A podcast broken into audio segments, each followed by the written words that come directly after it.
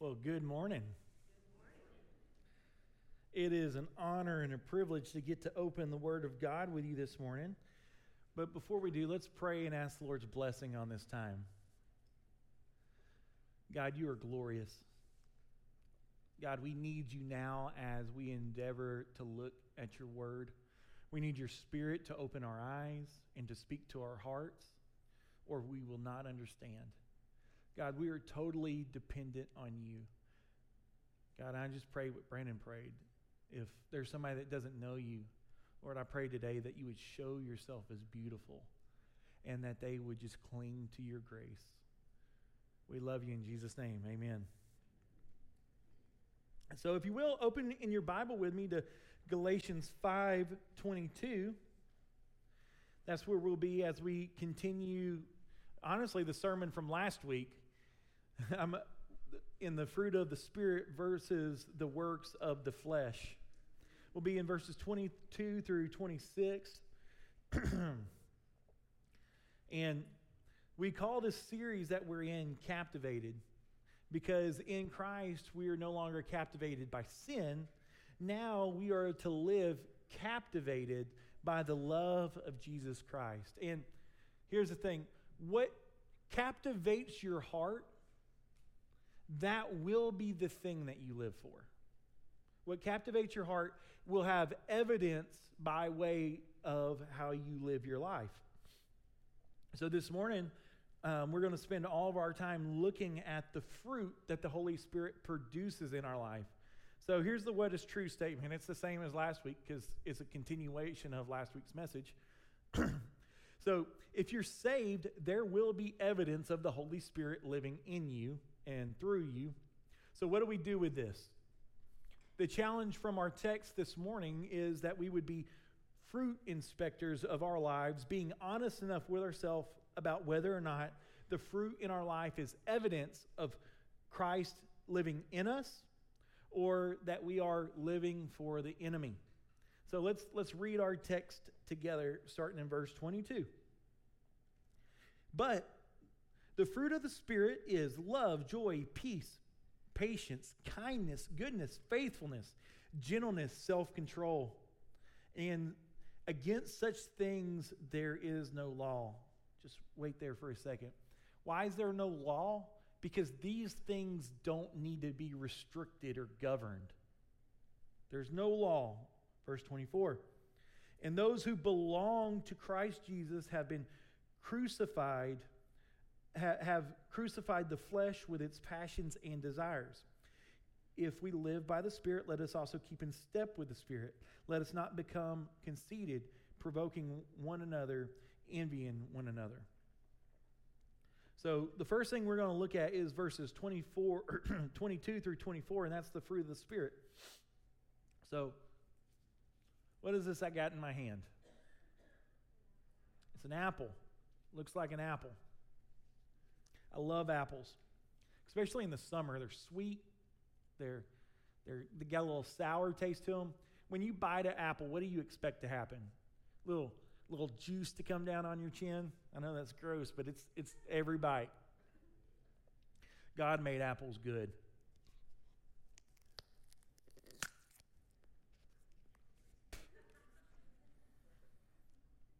It's not an apple. It looks like an apple. It has the appearance of the apple, but why is it not an apple? It's not. It doesn't matter what it looks like. It doesn't have the substance of an apple. I'm going to get that down. I know somebody in here works for a dentist. I might have to come visit y'all later. Had to really grab into that thing. It can look like something on the outside, but if it doesn't have the substance of it on the inside, it doesn't make it that thing. The fruit of the Spirit or the evidence of the Spirit are not works to be done on the outside. It doesn't matter what you make yourself look like on the outside. If you don't possess the Spirit, the substance on the inside's not going to be there. The substance is the inner man and what the Holy Spirit's producing in us. The substance of these virtues or this fruit is only produced by the Holy Spirit. And we only get this fruit of the Spirit by spending time with God in God's Word as He matures us into the image of His Son. The fruit of the Spirit, they're not works to be witnessed. You'll notice in last week's sermon, it was works of the flesh. But these are fruits of the Spirit. This is passive that He produces in us. The fruit of the Spirit, it's not a work to be witnessed. It's a countenance, or it's a posture of the heart that's only observable by the way that we live our lives. Anyone can do just about any good work, any religious work without the Spirit. Still, might have bruised my lip on that one. But we've all seen that contrasted with somebody who's living in the Spirit, haven't we? The way that they do that same work, the way they do that same action, the way that they live their life has just a different flavor to it, has a different substance about it. Look at verse 22. We often say the fruits of the Spirit. Does it say fruits of the Spirit, or does it say fruit of the Spirit? The fruit of the Spirit, the Greek is singular, and it's translated into English singular, and we need to understand it as one fruit. It's one fruit with many characteristics about it.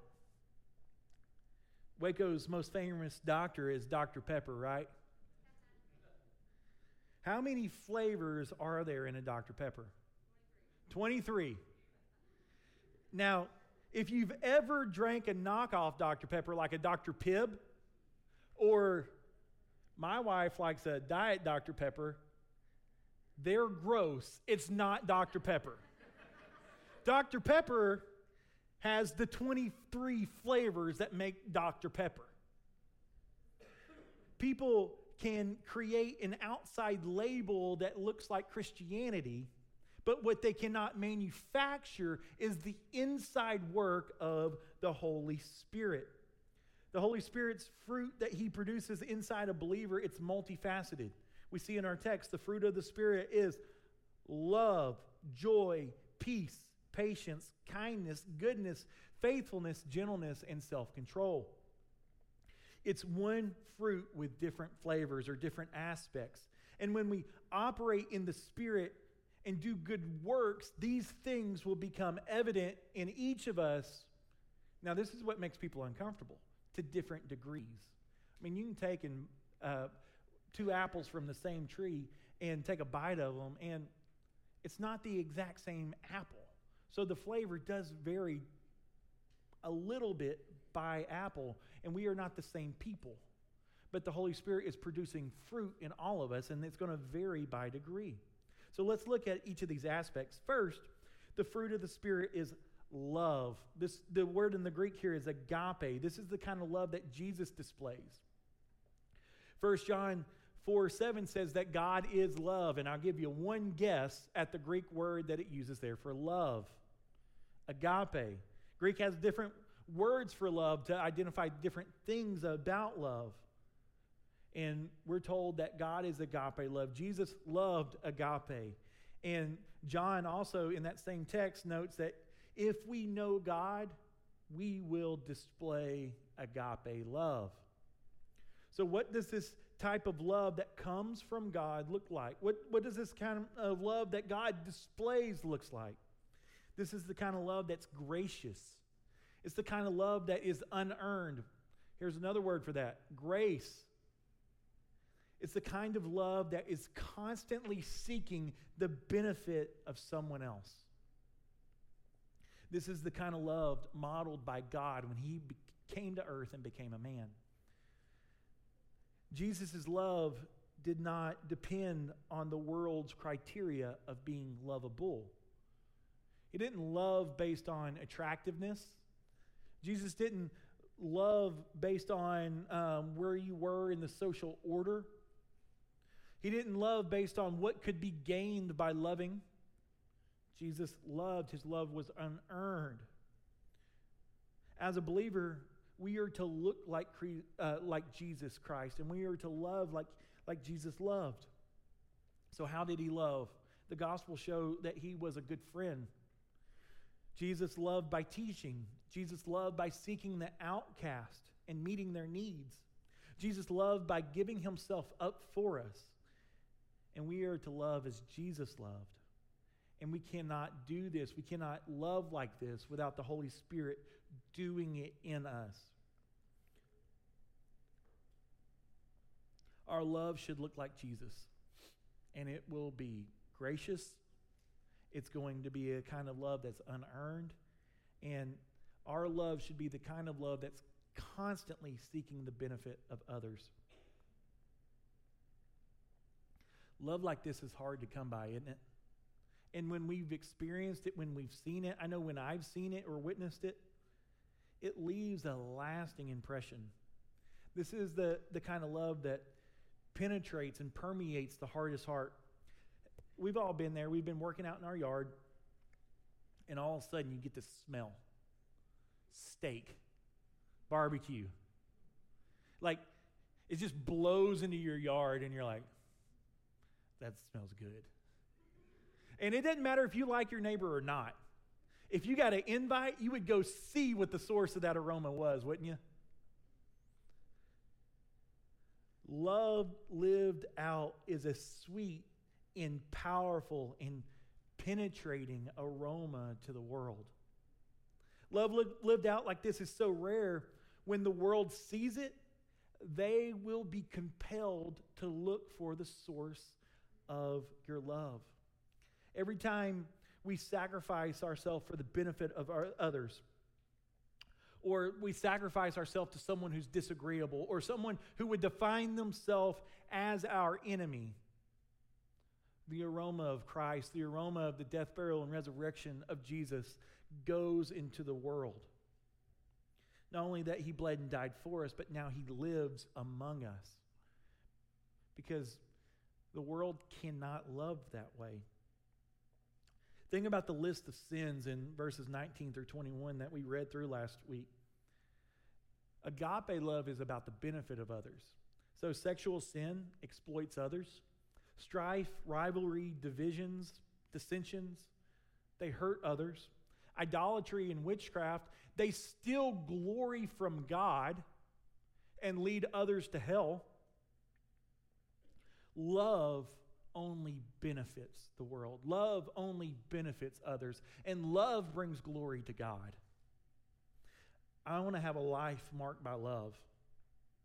But to do that, for that for myself and for you, we have to daily be seeking God in the Word.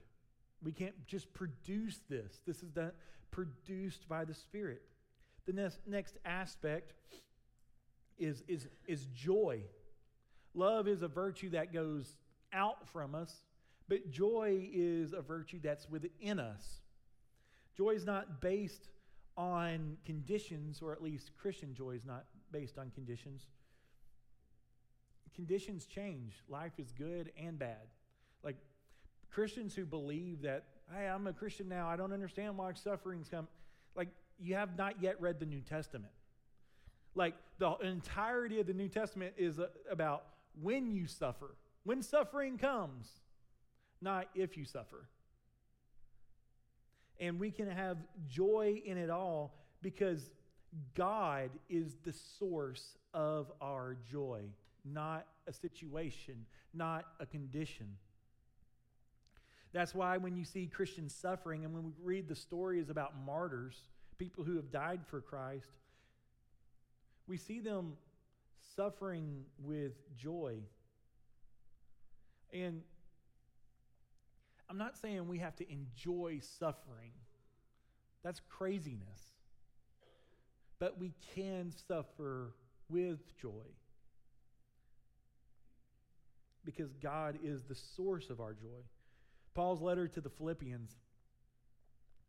By the way, if you're just kind of bummed, Paul's letter to the Philippians, that's where to go. It's gushing with joy despite his situation. So Paul, he's writing this letter telling them to rejoice always, in all things rejoice, rejoice, rejoice, rejoice. And he's sitting in a prison cell about to be executed. His conditions were horrible, but why could he have joy? Because God is the source of his joy. He said he learned to be content in every situation. You know, that passage that we like to rip out of context and make it about some sort of sport, that I can do all things through Christ who strengthens me. That's about enduring suffering because God lives in you. Our situation is not our source of joy because situations change. But God is the same yesterday, today, and tomorrow, and for all eternity. And he is the source of our joy. Luke in the book of Acts, that's who writes Acts, he's telling the story of one of Paul's missionary journeys. Paul and Barnabas, they show up to a place called Galatia. And there he gets beaten to a point where they thought he was dead. And this is what he says in Acts 13:52, talking about Paul and his friends as they are driven away from the city. And the disciples were filled with joy and the Holy Spirit. Not because the situation, because of the God of their situation. David Platt says this about joy. The Spirit produces a life of satisfying joy, while living in flesh only leads to constant dissatisfaction. That's true. The lie that sin promises is happiness and fulfillment. But every one of us have traveled down that road. And what do we find at the end of that road? We find dissatisfaction. We feel empty. We feel broken. The road that Christ promises is joy. And the road that Christ promised delivers on the promise. The flesh can never deliver on its promises. So let's look at peace. Peace is much like joy. Peace is often... It's one of these attributes that we see people seeking after. People are looking for peace. The world that we live in, it's plagued with anxiety and depression in the world, but also in the church. People want peace. Jesus is the source of peace, and Jesus is the only place where peace can be found. You see in counseling situations a lot, people, they're seeking peace from whatever situation they find themselves in. And instead of running to Christ, they're running to a new job, a new relationship, a new workout, a new diet, whatever it is, to make themselves feel whole. Imagine we're standing in front of the Hoover Dam, just looking straight up at all that concrete. And all of a sudden you just see just water shooting right out. About that big round. So you say, all right, I can fix that. You walk up and you stick your finger in it. Well, you plugged the hole, but did you solve the problem? There's still millions of pounds of water waiting to crush you on the other side. There's a structural issue. There's a structural issue in our lives that need to be addressed by only Jesus. When we talk about salvation, often we talk about salvation from hell. But this word in Greek, it's a holistic understanding. It means to be made whole. We're made whole with God. There's peace made with God. But also, we're broken. God is making us whole. And we can be made whole. Jesus in John was telling the disciples that he was leaving and would die. And he says, look, but there's one better coming. And he promises this helper, this paraclete, the Holy Spirit. And the gift that he tells them that the Holy Spirit brings is peace. We are indwelt with the Holy Spirit. John 14:27, this is what Jesus says. He says, peace I leave you. Peace I give to you. Not as the world gives, do I give you. Let your hearts not be troubled, neither let them be afraid. The promise is that God will give you the Holy Spirit, and the Holy Spirit, not the fake way the world gives peace, the empty way the world gives peace, where we're dazed and confused walking away from it. But the Spirit will give you peace. This is the peace that Paul's talking about in Philippians 4:7, this peace that surpasses all understanding. It only comes from the Holy Spirit. You can have peace because God has peace, and God is the source of our peace. Peace is something for us to live in now because it's given now by the Spirit, and it was purchased by the blood of Jesus. We in our sins were not at peace with our Creator. But by the blood of Christ, Colossians 1 tells us that Jesus came and reconciled us, made peace by his blood to the Father. So peace has been made with God, and God has sent his Spirit inside of you to give you peace within. We need to trust the promises of God, not the promises of the world. And if you're a Christian who struggles with peace because maybe sin just weighs heavy on you, like some shame from the past is just heavy, cling to Romans 8. Go to Romans 8. Romans 8:1 tells you, there is therefore now no condemnation. Not a little bit of condemnation, no condemnation for those who are in Christ. And it goes on to say, nothing can separate you from the love of God. No heights, nor depths, nor principalities, nor powers of this world can separate you from the love of God. So can you separate yourself from the love of God by the things that you've done? Hebrews tells us that Jesus is such, it's his character, that when we sin, he presses in.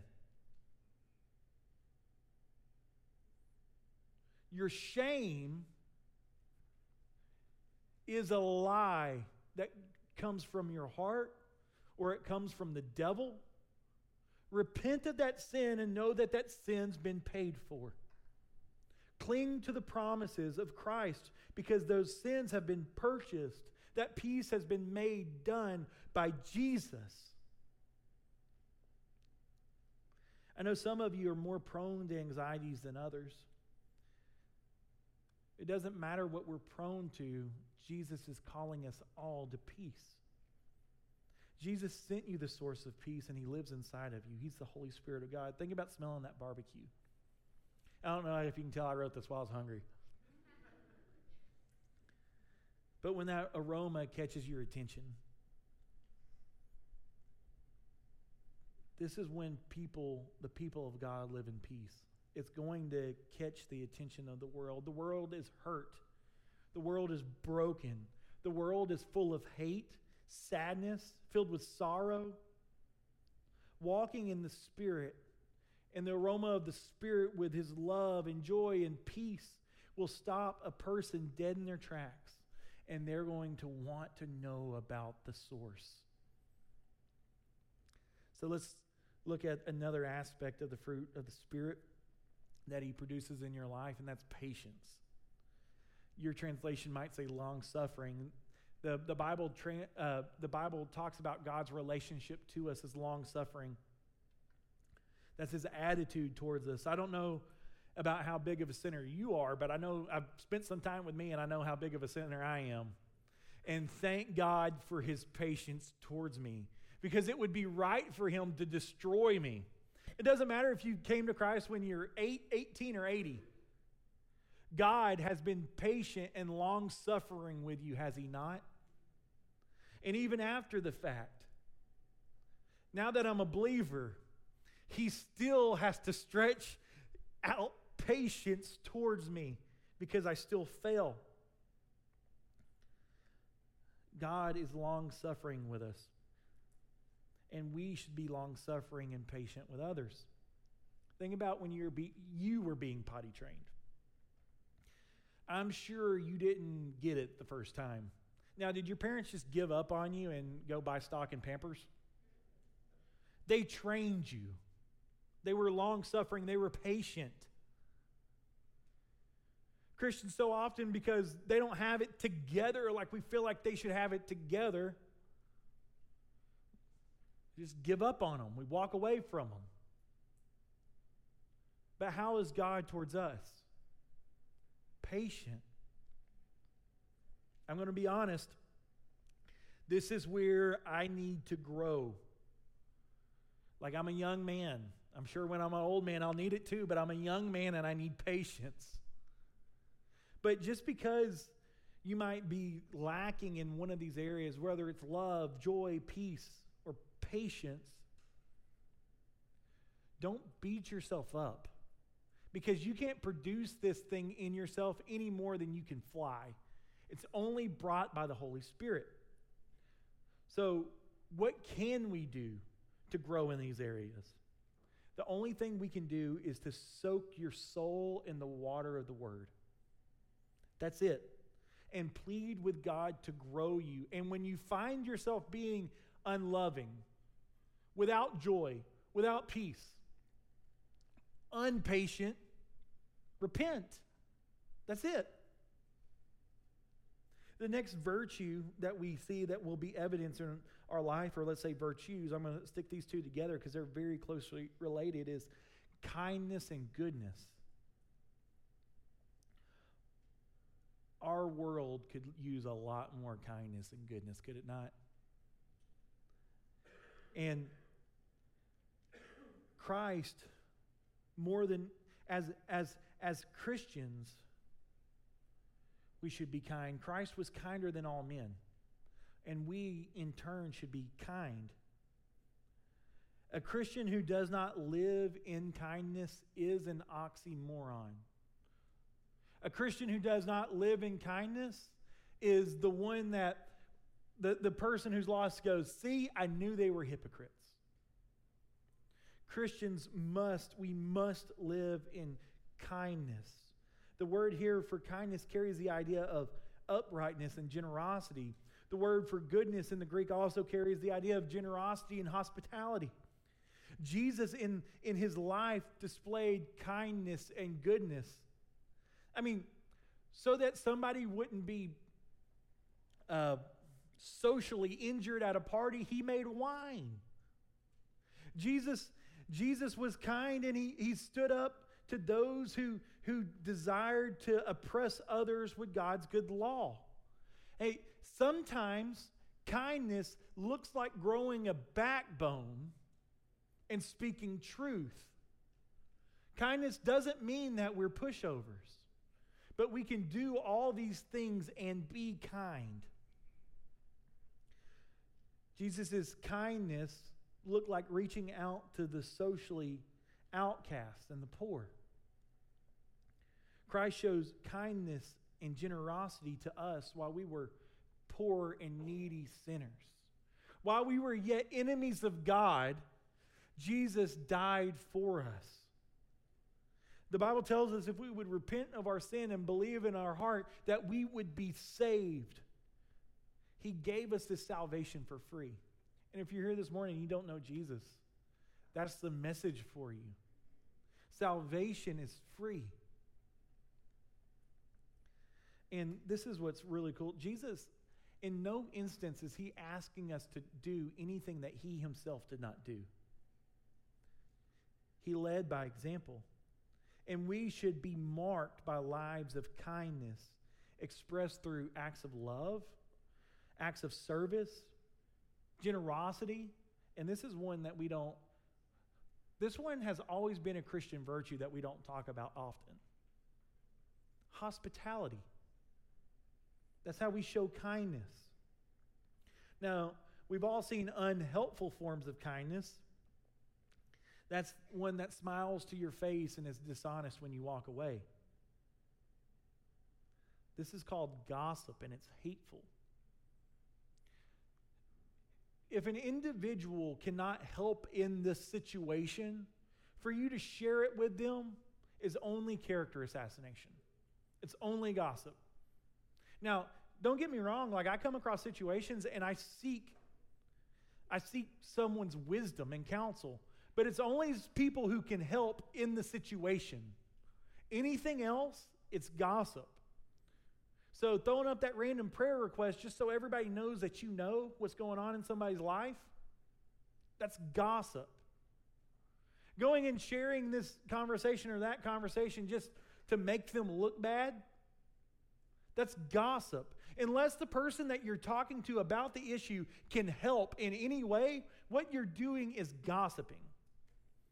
And gossip is poison in the church. There's another word for that, and we talked about it in the passage above. That's sowing discord. Gossip is hateful. And here's the deal. If you believe someone's living in sin, say so. It's unkind to not. It's unloving to not. Jesus is the picture of kindness, and that's exactly what he did. Titus 3:4 talks about Jesus' goodness and his loving kindness, and he says this, "But when the goodness and loving kindness of our God and Savior appeared, he saved us, not because of works done by us in righteousness, not based on anything we've done, but according to his own mercy by the washing and regeneration and renewal of the Holy Spirit." The Holy Spirit regenerates us and makes us new. If we've received goodness and kindness of the Savior, we must certainly show goodness and kindness to others and be long-suffering with them. The next one is faithfulness. This will be evident in a person who walks in the Spirit. This is, it's evidence. That's what we should be fruit inspector. Do you have evidence of this in your life? And the idea is of faithfulness is trustworthiness and reliability. Can you imagine the witness of a believer to an unbeliever if all they know about you is you're unreliable? You're untrustworthy. You're not faithful. What can they assume about the God that you says live inside of you? That he is as well. But our God is faithful. He's trustworthy. The next one is gentleness. And it can be translated humility or meekness. And often, especially men, we hear the word meekness or humility, and what do we hear? Weakness. Jesus is the strongest being ever. Jesus is God.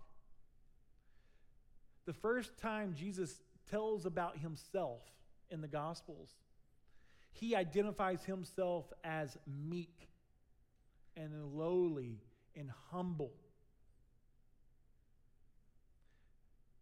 Meekness is not weakness. To be meek, to be humble, is to look like Jesus. If you are weak, you cannot be gentle. Have you ever looked at a worm just inching along and you went, man, that thing is meek. That thing's gentle. Or a butterfly. That thing's gentle. No, because those things don't have any power. But it's impressive when we see something powerful display gentleness, display restraint. I was watching this video of this wiener dog playing with this lion. And it was cute. It caught my attention. And that lion has all the power necessary to kill that wiener dog. But it displayed gentleness. Gentleness is not weakness. It's being able to destroy and not doing it. Gentleness is not weakness. It's being able to destroy with your words or with your might and choosing not to out of kindness and out of love. That's gentleness. Jesus deals gently with us. He does not destroy us, but he deals softly with our souls and with our emotions. And gentleness is what we are to display. Finally, self-control.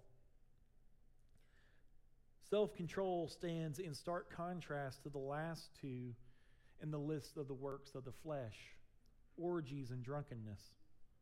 Walking by the Spirit is to be restrained from the freedom that we find from the law. Now, all things are lawful for us, but all things are not beneficial. That's using self-control. We are free from the legal requirements of sin, and we don't have to face the judgment of sin anymore because Jesus did that for us, those of us who are in Christ. And now we are free to walk in the Spirit, in self-control. Look at verse 23. And it says, against such things there is no law. Why are there no laws for these things? It's because these things don't need to be governed. Sin needs to be restrained. The laws restrain us from hurting others. Don't lie, don't cheat, don't steal, don't whatever. Like, those things are restraining us from hurting someone else or from hurting ourselves. Love, joy, peace, patience, kindness, gentleness, and self-control need no restraint. Walk in these things. There is no law for these things. A Christian's life will have this fruit of the Spirit evident. And like I said, it's going to be vary from person to person. So if the fruit of the Spirit is something that happens to me passively, what can I do? That should be where we're at, because we should want these things. So what can I actively do to see the fruit of the Spirit?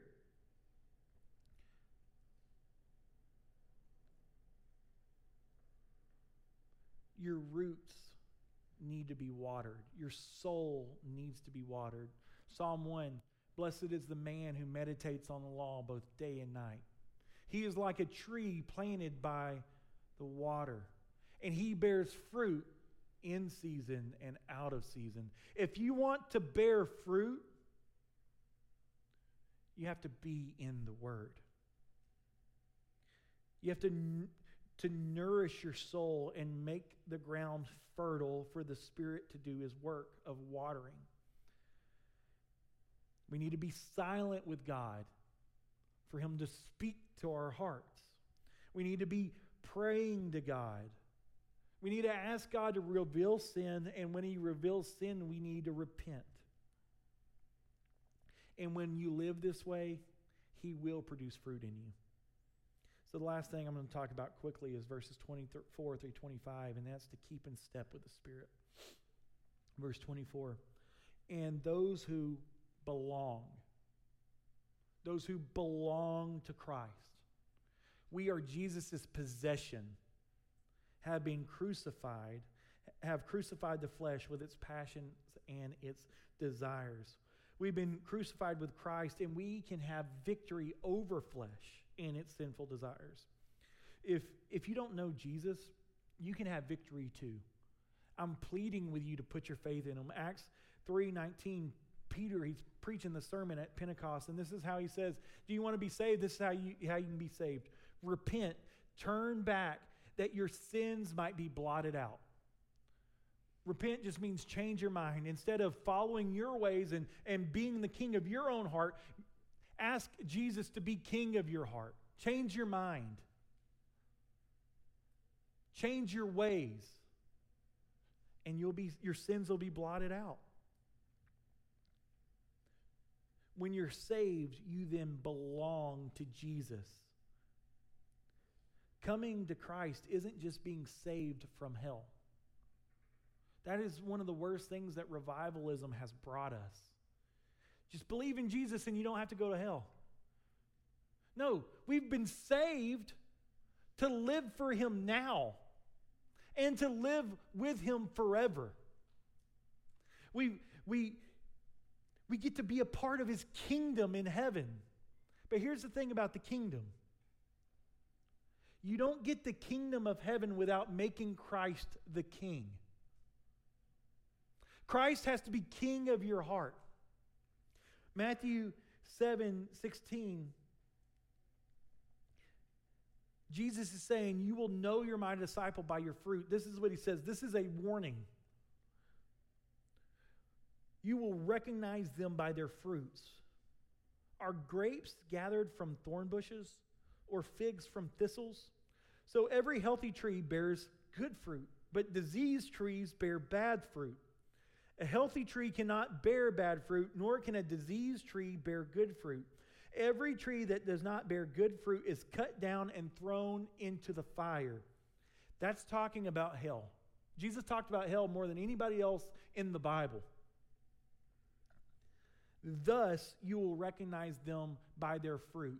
You will recognize yourself by your fruit. He goes on to say in verse 21, "Not everyone who says to me, 'Lord, Lord,' will enter the kingdom of heaven, but the one who does the will of my Father who is in heaven." That's living for him now as king. "On that day, many will say to me, 'Lord, Lord, did we not prophesy in your name and cast out demons in your name and do many mighty works in your name?' And then I will declare to them, 'I never knew you. Depart from me, you workers of lawlessness.'"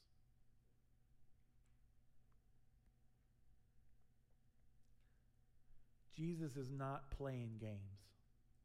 And I'm not here to coddle you to hell, but to call you to repentance and to walk in the Spirit. Jesus says, if the confession of your mouth does not match the confession of your life, then your heart is not his. That's what he's saying in that passage we read. Paul's showing you that the fruit of Jesus and the Holy Spirit living in you, what it looks like and what the works of the flesh look like, so that you can judge for yourself.